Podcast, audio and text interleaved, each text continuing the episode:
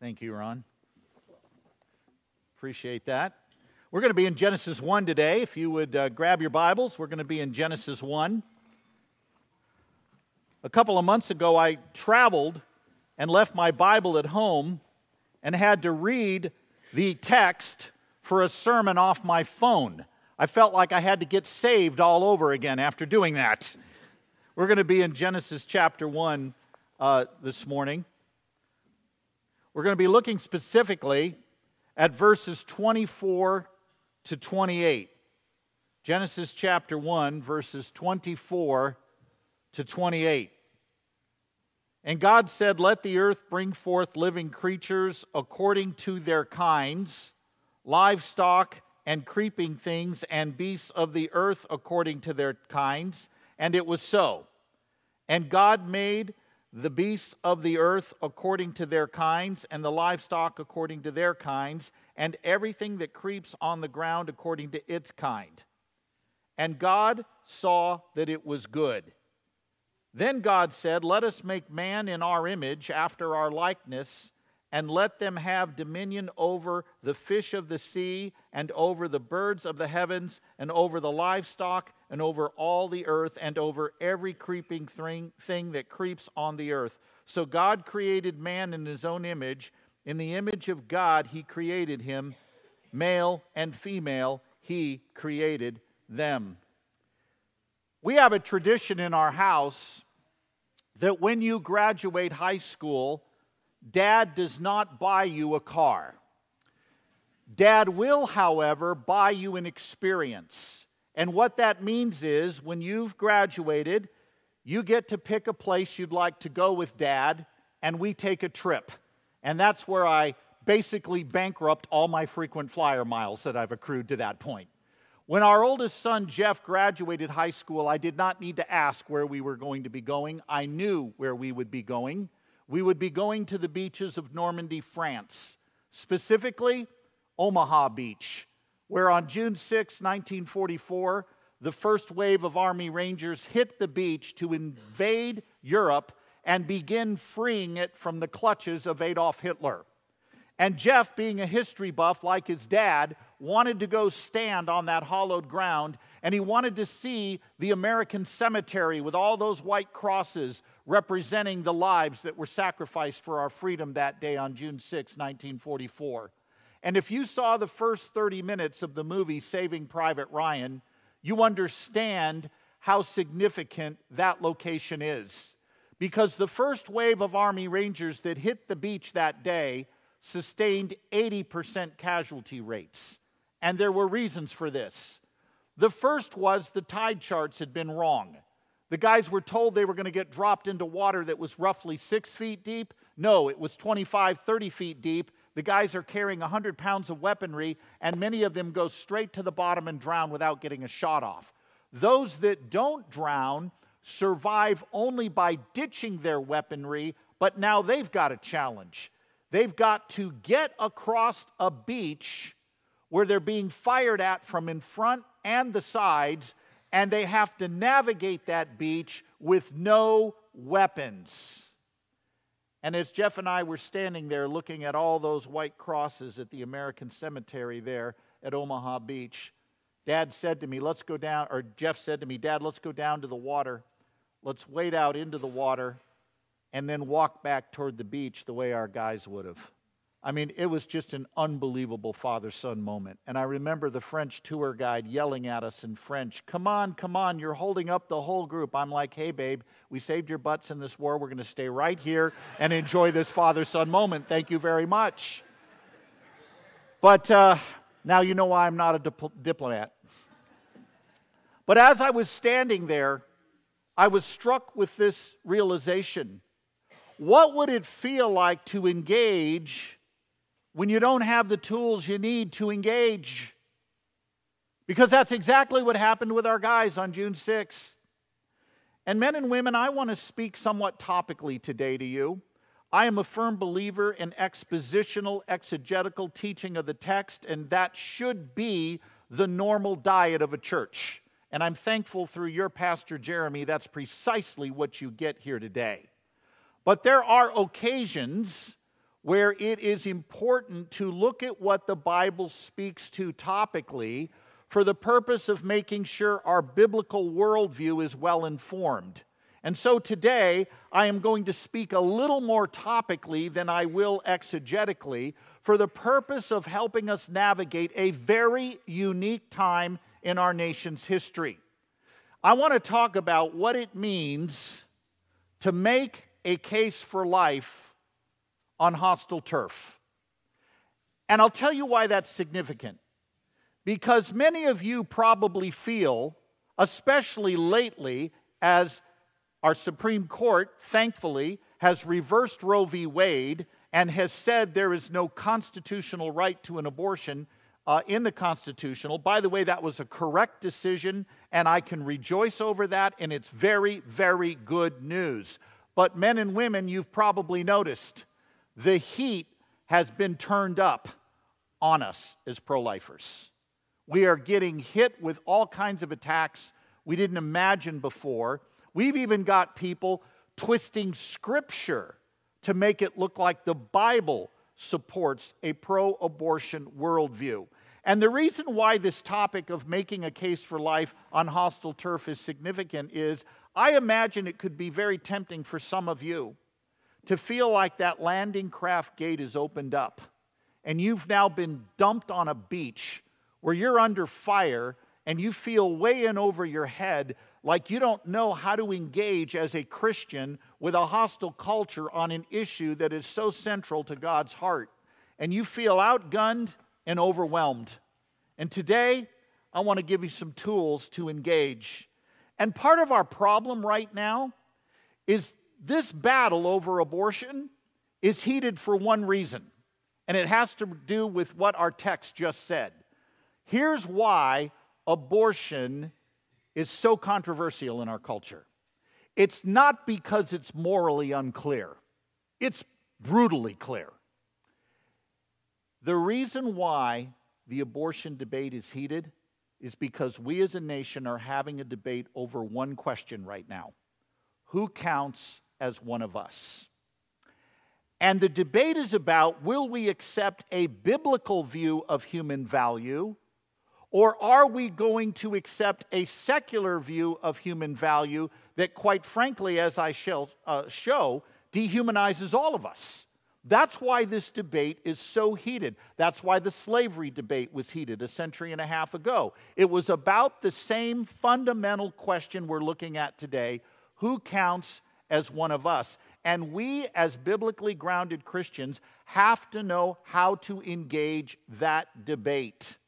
And it gets difficult because the secular culture on newscasts, in academic journals, in popular journals, on social media has redefined what it means to have faith.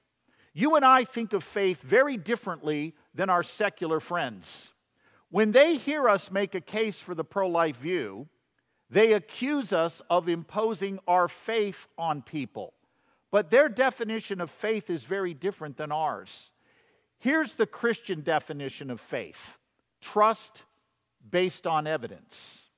The secular view is you believe because there's no evidence, you take a blind leap there's nothing under you to sustain what you believe. And when it comes to an issue like abortion, you're just believing because that's what your preference happens to be. That happens to be your blind belief, but there's nothing substantial underneath your pro life view. And they take everything that relates to a biblical worldview and they reduce it to that secular view of faith that is a blind leap in the dark. Well, that's not the biblical view.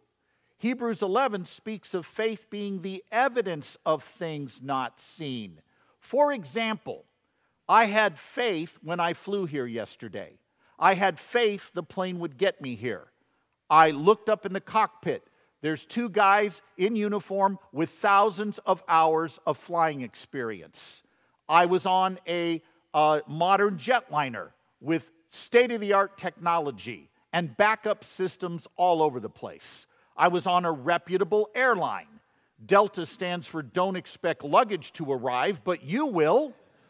And I had faith that I was able to exercise, but please hear me. It was not a blind leap in the dark, it was trust based on evidence. And since the Dobbs decision on June 24th, what pro lifers are being told over and over again is that there's nothing substantial to your belief other than blind faith. And in reality, what's really going on in our culture is a much larger battle over who counts as one of us. And isn't it interesting that the very arguments we're hearing as pro lifers were heard a century and a half ago against abolitionists? Abolitionists who opposed slavery were told that they were imposing their narrow sectarian religious views on others. They were told that slaves were less than human. They were told that religion should be kept out of politics. They were told that it's one thing to personally oppose slavery, but it's wrong to impose that belief on others. These are not new arguments. In fact, I'm convinced Satan just trots them out about every hundred years when there's a new victim class in view so that they can be used to dehumanize people that are made in God's image. And for us today, I want to focus on three key questions. And I think these three questions will help us be good ambassadors for Christ on an issue like abortion. The first question we're going to look at is what is the unborn? And I'll explain why that's going to be so essential to our understanding. The second question we want to look at is what is the source of human dignity? What is the foundation for human dignity? And third, I want to look at the question of what is our duty? What is the unborn? What is the source of human dignity? And what is our duty as human beings? And if we're clear on these questions, I believe we can be good ambassadors. We, be, we will be equipped to engage on that beach that God has dropped us in on. And men and women, this may be controversial, but here goes. We are all apologists now. With the Supreme Court returning the abortion issue to the individual states, that means whether unborn children are protected or relegated to the dumpster comes down to how your friends and colleagues vote. It comes down to their thinking on abortion, and their thinking will not align with a biblical worldview if we aren't communicating that biblical worldview. So that's what this is about today. So let's look at that first question What is the unborn? Now, in the scripture, what we just read a moment ago is that all human beings bear the image of God. And before we go any further, let's get a biblical foundation of what it means to be human. And that foundation looks like this. Here, in its simplest form, is what the pro life view looks like biblically. Premise one all humans have value because they bear the image of God. Genesis 1 teaches this in the uh, New Covenant. We just read it, or the Old Covenant. James chapter 3 teaches it in the new covenant. In fact, it's interesting in James chapter 3, where James is really teaching about the power of the tongue, he makes the point that when we gossip about people, when we tear others down with the things we say about them, when we slander them, that is particularly egregious to God. And James gives us the reason because it's an assault on the very image of the Creator in that person. So both the Old Covenant and the New Covenant teach about the importance of us bearing the image of God. Premise two in that argument goes like this Because humans bear the image of God, the shedding of innocent blood is strictly forbidden. Exodus 23 7 teaches this. Proverbs 6 16 to 19 teaches this. Matthew 5 21 teaches this. Okay, let's take those first two premises.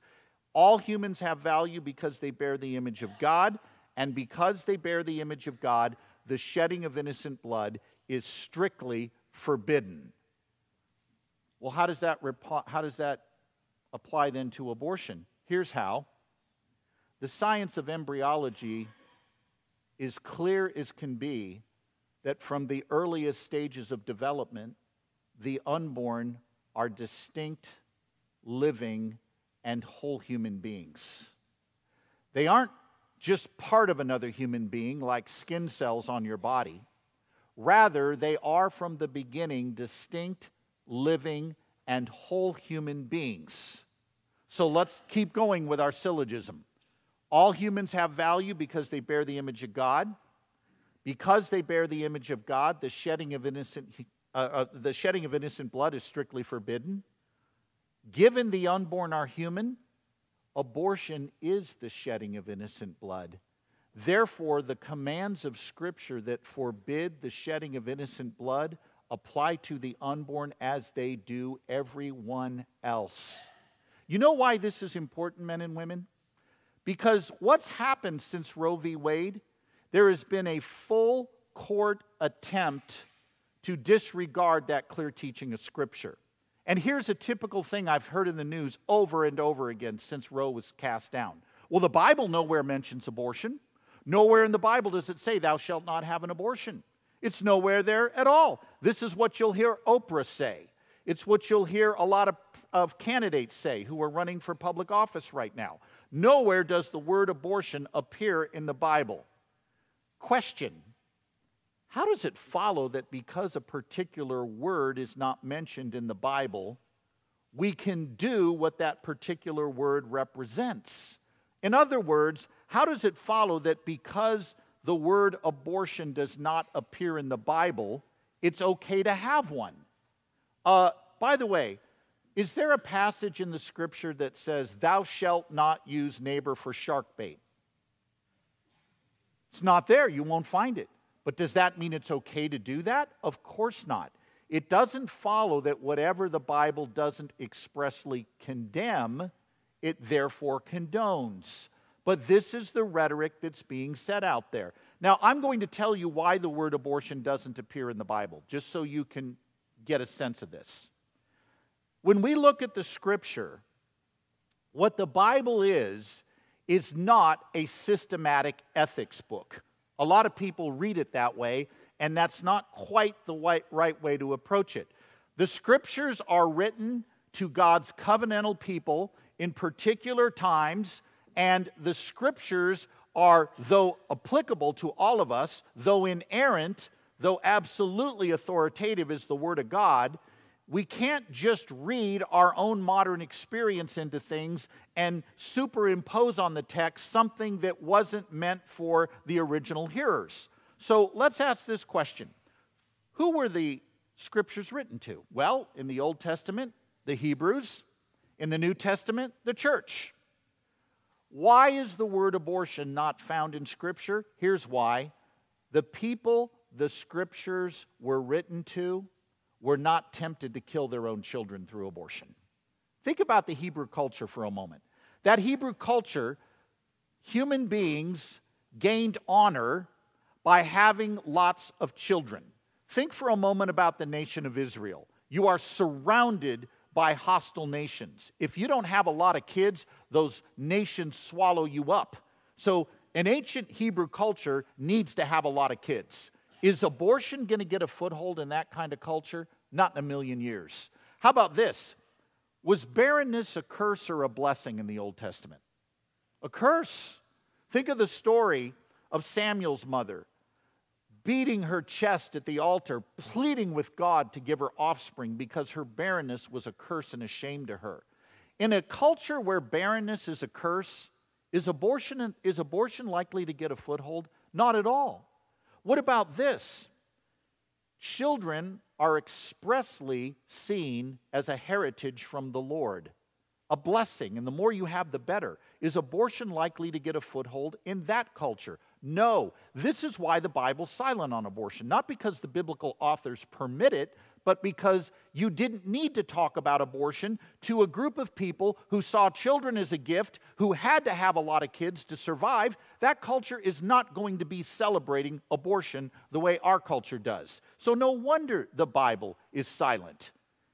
Now, I mentioned a moment ago that the Bible reflects and actually underscores something that we know to be true from science, and that is from the earliest stages of development, you were a distinct, living, and whole human being. Now, I know for some people this seems hard to grasp.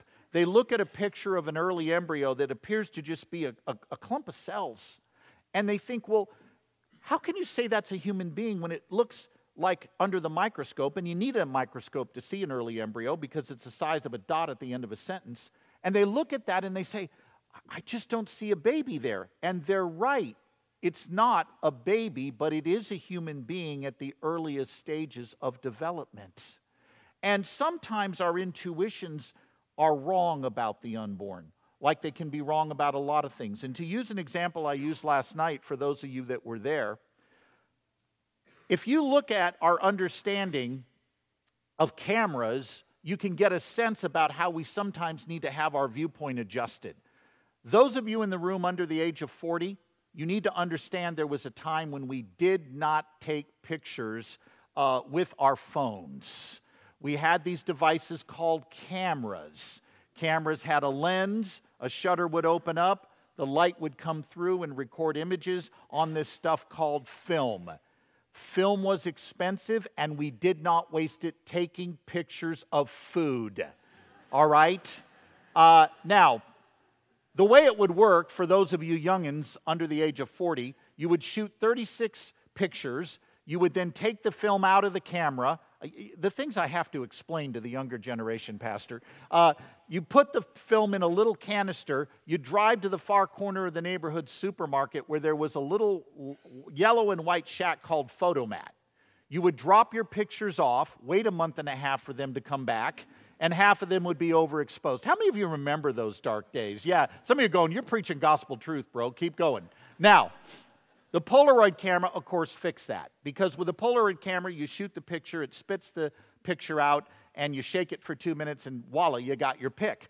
Pretend we're on a safari in Mexico, and all of us in this room have Polaroid cameras, but you're the lucky one. You're at the front of the safari and we're deep in the jungles of Mexico, and you've got your Polaroid camera all ready to go. You shoot that pic, and lo and behold, you just happen to capture with your picture a black jaguar midair jumping across the trail in front of us.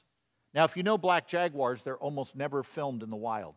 You not only got him in the wild, you got him midair and you are breathless with anticipation, waiting for that picture to emerge because you know National Geographic will pay you huge bucks for it. But while you're waiting for that picture to emerge, I come up behind you, I yank the picture out of your hand, I tear it up. Are you going to be angry at me? Yeah, you'll kill me even if you are pro life, right? What if I glibly replied, What's the big deal? I didn't see a jaguar there. All I saw was a white piece of paper with a brown smudge on it. Would that satisfy you? You'd look at me with your eyes on fire and you'd say, The jaguar in that picture, in that Polaroid picture, was already there. We just couldn't see him yet because he was still developing. From the one cell stage, men and women, you were already there. We just couldn't see you because you were still developing. And you know what the biblical scriptures say about you at the one cell stage? It says that all humans bear the image of God. You were a human, you were an image bearer at that one cell stage. And thus, the same commands against the shedding of innocent blood apply to you at that one cell stage as they do to you today. That's the biblical case answering the question what is the unborn. The second question we need to be clear on, though, is what makes us valuable. The scripture we just read says that all humans bear God's image, but we're part of a culture that does not accept human equality the way the Bible teaches human equality. The secular culture says that what makes us valuable is not that we equally share the image of God. What makes us valuable is we have certain functions we can perform. Now, bear with me for just a moment. Here is the heart of the debate in the culture. There are two rival worldviews knocking heads right now. And you see this in our politics, you see it in our culture, you see it in the arts, you see it in our music, theater, it's all over. Here are the two rival worldviews. The first worldview is known as the performance view of human value. It says that being human is not enough. You being a human being is not enough. Instead, you have to be what we call a person who has certain cognitive abilities like self awareness, like the ability to feel pain, like the ability to interact with your environment. And if you do not have those things, if you cannot perform at that level, you are not a person with a right to life. That's the performance view. Rivaling that is the view we just read in Genesis 1 that all humans have value simply because of the kind of thing they are. We call this view the endowment view. This is what our founders spoke of in the Declaration of Independence when they wrote that we hold these truths to be self evident that all men are endowed by their Creator.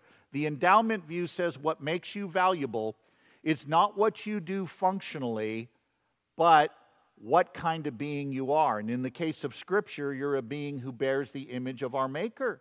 Now, part of what makes this confusing for people is we think, okay, well, how do we then explain human dignity? I mean, you mean to tell me the beach bum and the university professor are equal in dignity? Yeah, they are biblically. Let me explain that. The beach bum who wastes his life on the beach doing nothing but working on his tan and thinking about waxing his surfboards actually sounds like kind of a good life on some days, doesn't it? But let's go ahead and follow this through.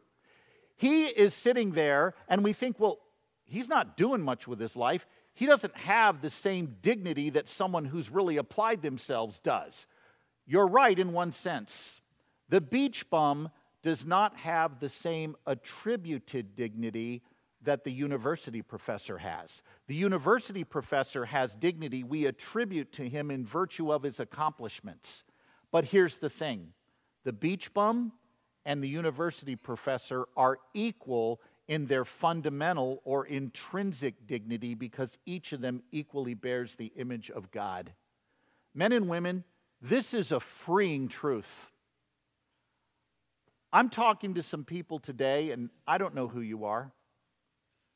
But you've been tempted to think that the entire foundation of your dignity, your value, is in ruins, maybe even because of choices you've made, maybe even self inflicted things you've done.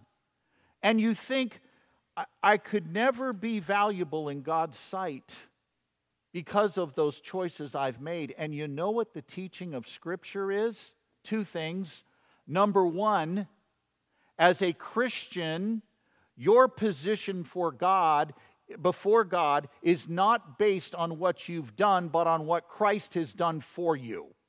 Legally, theologically, you are declared not guilty of your sin because Jesus came, died on a cross, stood in your place condemned, absorbed the wrath of God on your behalf, so that if your trust is in Him, you get adopted into God's family. And you know what, men and women? Your being adopted into God's family has absolutely nothing to do with what you've achieved in terms of attributed dignity. It has everything to do with what Christ did on your behalf. We just sang a song where a scripture was up there from Isaiah 6. And some of you, as you were reading that passage, may have had the thought I had. Here is Isaiah the most holy man in all of Israel. He's shown a, a vision of the holiness of God, and it absolutely undoes him. He is absolutely undone. He says, Woe is me! I'm condemned, a man of unclean lips. And notice God provides a solution for that. An angel is sent to purify his lips. Isaiah cannot purify himself.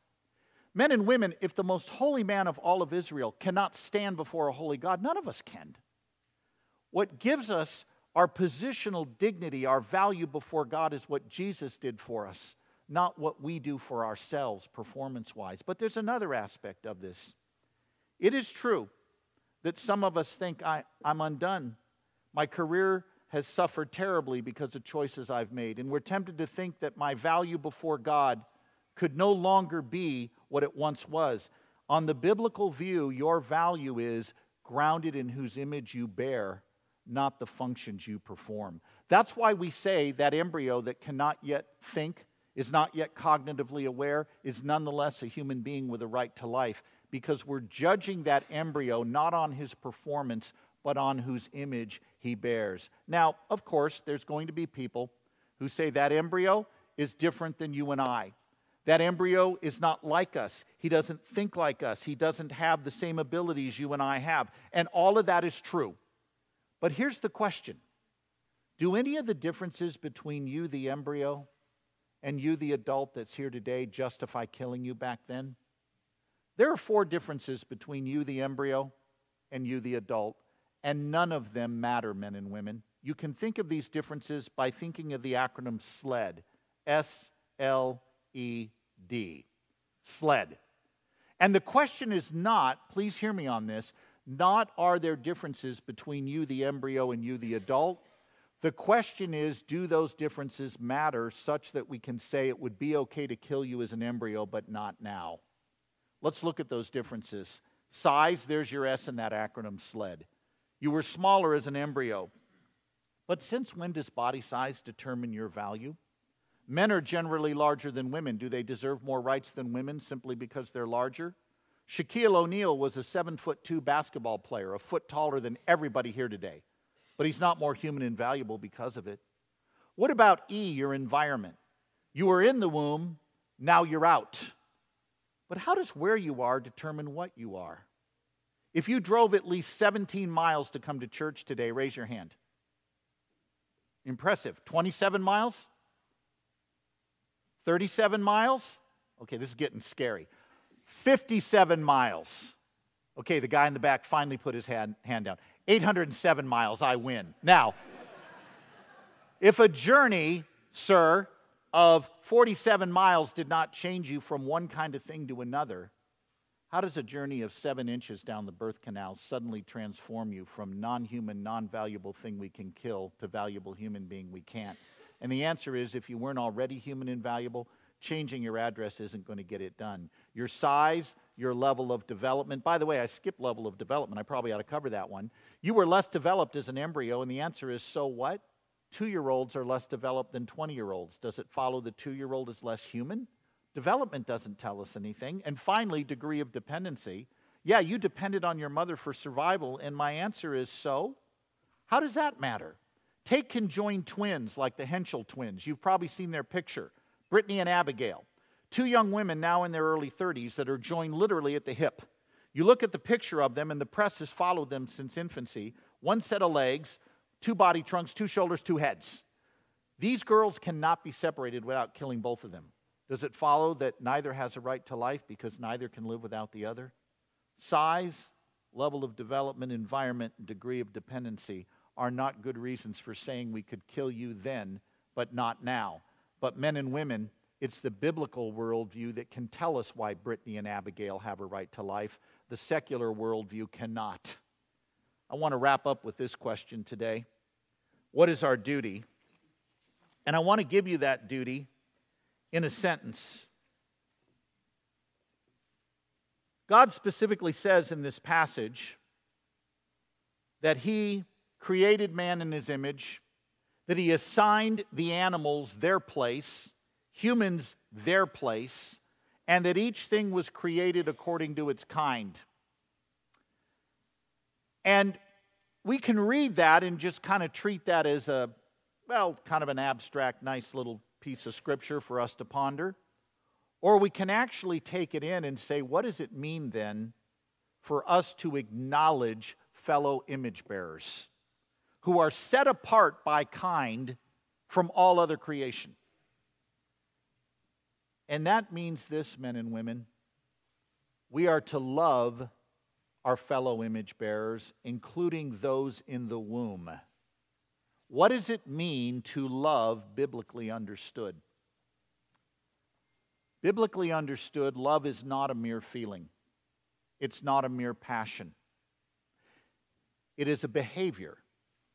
Jesus said, If you love me, you'll obey me. The Good Samaritan not only felt pity for the beating victim, he took pity on the beating victim. I mean, the text is very explicit. He happens on a man who is his natural enemy. Remember, uh, Jews and Samaritans do not get along. But this Samaritan man picks up this Jewish guy, puts him on his own animal, takes him to the innkeeper after banding, banding up the guy's wounds, says to the innkeeper, innkeeper, Here's my American Express card, max it out doing whatever you need to help this guy. And when that's done, here's a visa, max this out to help him. That's a modern translation, but you get the idea. Do whatever is needed, lavish love and sacrifice. That's what Jesus meant when he talked about loving our neighbor. And though none of us will ever do this perfectly in a way that merits salvation, that is the standard of what biblical love looks like. We are to love our unborn neighbor. And men and women in a post Roe world, that's going to cost us something. You may remember the movie Schindler's List. Oskar Schindler has given all his money to rescue Jews off the death camp list. If you saw the movie, you know what he did. He would go to the leaders of the Nazi death camps and say, Don't kill these Jews. I will give you money for them here. And he'd buy the Jews off the death camp list so they wouldn't be killed. And there's this scene near the end of the movie where the war has finally ended. Oskar is saying goodbye to all the Jews that he has ransomed with his own money. And he turns to the leader of the Jewish people who has just handed him a ring as a token of their affection for him. And he's looking at this ring, and you can tell he's somewhat troubled. And he, he drops it, he picks it up, and he says to the leader of the Jewish people, I could have got more out. I didn't do enough. I could have got more out. And the leader of the Jewish people says to him, Oskar, there's 1,100 of us alive today because of what you did. And Oskar says, I wasted so much money.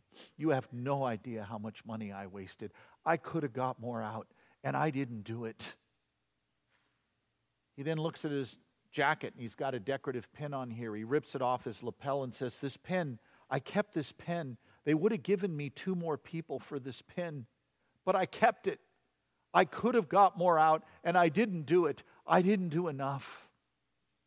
And then, of course, he, after all of this, he looks at the car that's going to take him away and says the same thing I kept this car. And the scene culminates with him breaking down behind his automobile, weeping profusely, saying, I didn't do enough. I could have done more. And this from a man who used his own resources to buy people off the death camp list.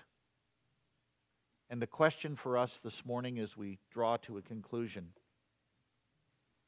is Are we taking our Holocaust of fellow image bearers as seriously as that man took his in the 1940s?